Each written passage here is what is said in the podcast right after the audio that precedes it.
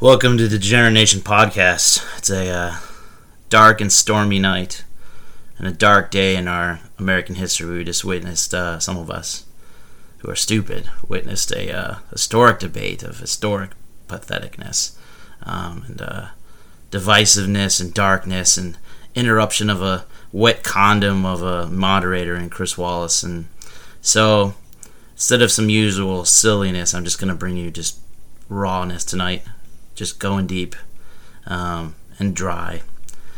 And I'm going to read from my failed attempt at a novel um, about Dan McElstein called Cuckold. So, as you know, and you don't know, Dan McElstein's wife um, leaves him passively by um, defriending him on Facebook, and he finds out at work, and he just starts to slowly lose his mind, is what the story is about. Um, she leaves him for a much younger, handsome, like fit black uh, personal trainer named Malik. And one possible storyline um, is that part of his coping with the the loss of his wife is he starts to get it really into what he thinks is black culture too because uh, he thinks like Malik being black is actually part of his appeal that he just can't match. And really it's just because she made him made him made made her feel more like a woman. And it has nothing to do with him being black. And but that's not something that Dan McElstein can comprehend. So just imagine yourself in this horrible position of your wife just dis- dissing you and fucking leaving you um, without having the courage to or decency to tell you and then you have two children, and you're wondering if you even slowly begin to wonder if you even love them or you, they love you. Yes, so that's a very happy story.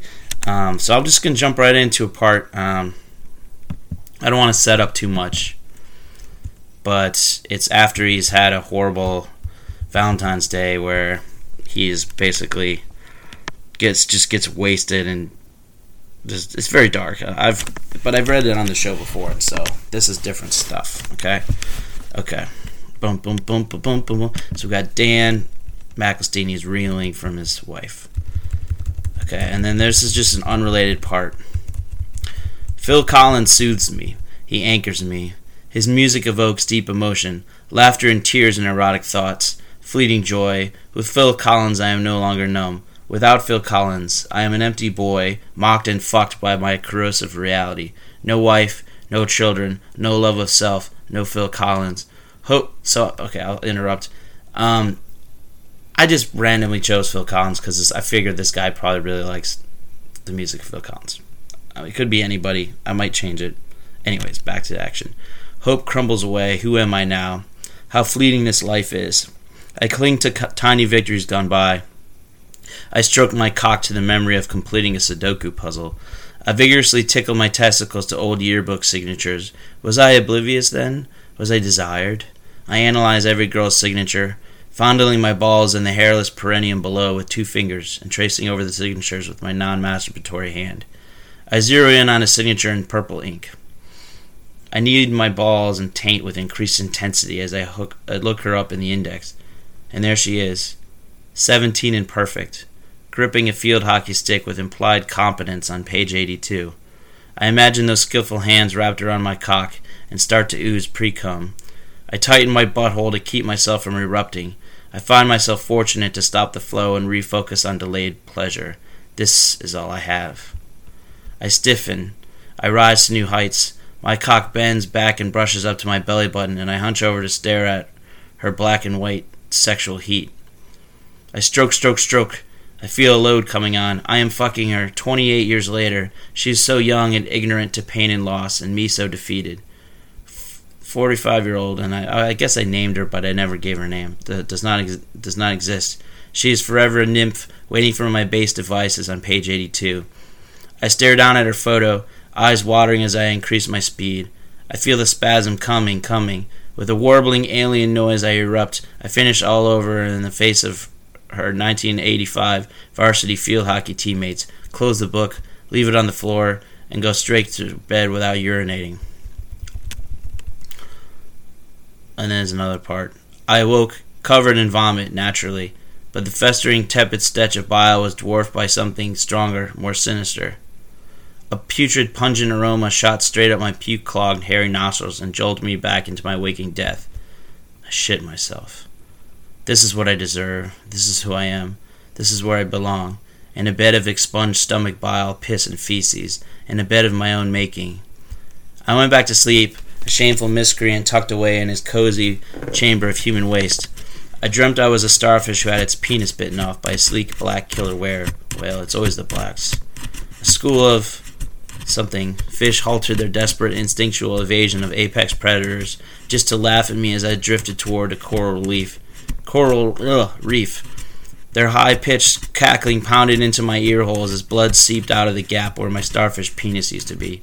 Safely nestled in coral at last, I waited for my starfish penis to regenerate. I was struck with an unmistakable notion of familiarity. Being a marginally sentient, dickless starfish waiting around for something positive to happen, utterly independent of any action you yourself take, feels a lot like living in Ohio, where he's from.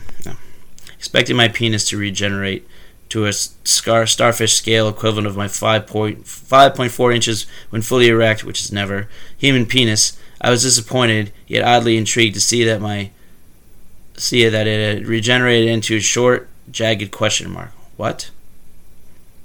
What is the point of anything? Eat, shit, drink, cum. I longed to dwell at the bottom of Maslow's pyramid, yet another thing that was taken from me. Hunt, kill, defecate, consume and excrete. I am an animal, let me live as one. Starvation, death, the primal man's only possible failure. My needs, when sated, soon replaced by identical ones. Feed the beast, shelter him, let him release his seed, when and where and how he may, and let him quickly die his petite mort, only to swiftly reincarnate as a man with primordial purpose, animal instincts. I want to believe, must believe, that our ancient prototypes did not need love, had little use for it. The constant craving of acceptance and devotion made men small, weak. Love and its flimsy interconnected web of intangibility, clouding and distorting our deeper need to simply survive. Love is a trap door disguised as hope. Love is death. The churning, oscillating pit of despair within me had now expanded, manifests as a tangible physical force. It seized possession of my vital organs, heart withering, flaccid ventricles hanging on like frayed tethers, gen- genitals shriveling, regressing to early pubescent length and girth, liver strengthened, reborn. A powerful machine constructed in haste to process the unrelenting surge of toxins I would pump into it, must pump into it, must drink, must numb, must forget. A machine to bridge worlds, save lives, yet facilitate destruction. Past, pain, loss, gone, gone with each soothing glug of poison. My necromancer, my atom bomb. Take and drink more, more, or less others die. Kill many, many Japanese today. Millions more if no drink, no consume. Americans too, salt of the earth. My liver, my savior. I had began I begun to draw, draw strength, power in every drink. Sobriety is fear, torment, sentience. Kill awareness, kill feeling. Blacking out became my release, a necessity. There was beauty in its simplicity and the repetition. The hard rush of my first straight pull of hard liquor of the day, burning down my throat. Then the resulting warmth, feeling the booze particles refract within me like Malik's healthy sperm shooting into my ex wife's dead, stingy cunt now reborn, now ripe for another. Generally, if I'm thinking of Big Black Malik's baby batter on my first pull, I'll immediately take another from the bottle, perhaps two, three, a dozen. I'd mix liquors together with reckless, joyous, wanton abandon, replete with intermittent snacking. On this particular day, a jar of Safeway store brand vanilla frosting. I used a butter knife, graved from a lifetime of dishwashing, and never once sharpened. If I cut my wrists with this, sawed at them liberally for a minute or two, then called 911 to calmly explain my predicament, I wouldn't die. Probably wouldn't even pass out from bloodletting. They doubt my commitment, make their little private jokes. They know I, I, I don't actually want to die. Not yet. But they know my pain was real. They'd be forced to acknowledge me, if ever briefly. You can't run from this. And then he, uh, he ends up at Olive Garden a little later in the next section, which I need to write. I only have it outlined. So, if you have any thoughts of uh, about the narrative of Dan McElstein and what I'm trying to like, I guess, present, um, the mood I'm trying to set and the story I'm trying to tell of like a cuckold really and what that must be like in a digital age. Um, shoot me an email. Shoot us an email, I should say. DegenerateNation at gmail.com or follow us on Instagram, Degenerate Nation Podcast on Instagram. Or tweet at Degenerate Show. And then we also, of course, if you're interested in having uh, and liking us and interacting with us on Facebook instead, it's a Degenerate Nation. There's one page. Excuse me, and the other is Degenerate Nation Podcast. So there you go. So I've been watching a lot of uh, a lot of football, doing some bets and stuff like that. Had a good day winning on Sunday and Monday.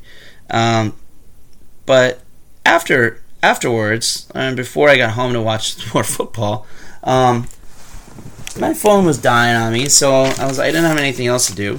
Um, you know, pointlessly peck around on my phone.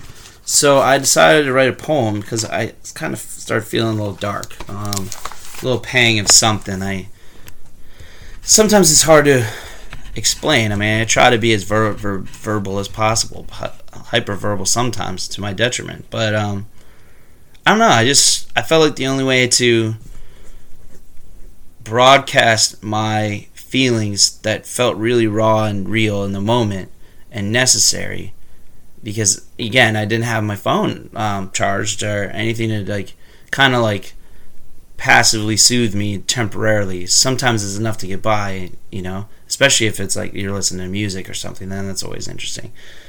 But there was no fucking music, there was no scores to check on. It was just me and my notebook, and this is what I came up with. It's no title. I'm getting better. Everybody says it. My therapist, parents, the facade is ingrained. I conceal my rupturing cracks through the appearance of earnest resolve. Never skip a dose, an appointment, an opportunity to pinch shut the tear ducts I used to burst freely. I admire my elders, nearly done with this wretched business of drawing breath after suffocating breath, in a world that doesn't stop to admire every wrinkled line in a face, long mastered the bathing in screaming silence waiting for the putrid stench of your own aftershave when you're widowed, and no one knows that the faint burn makes you think of the morning of your wedding. She was the best you could do, and God damn it if that's fine. We all need a piece of peace, a slab of repose for the quiet moments that others otherwise fill you with choking despair. Every time I see a small child with his mother, I wish it were my seed. Words give birth to nothing, but a paper trail of one's useless pain. So I hold my breath when they tell me I must be doing better. Better than what? Good night.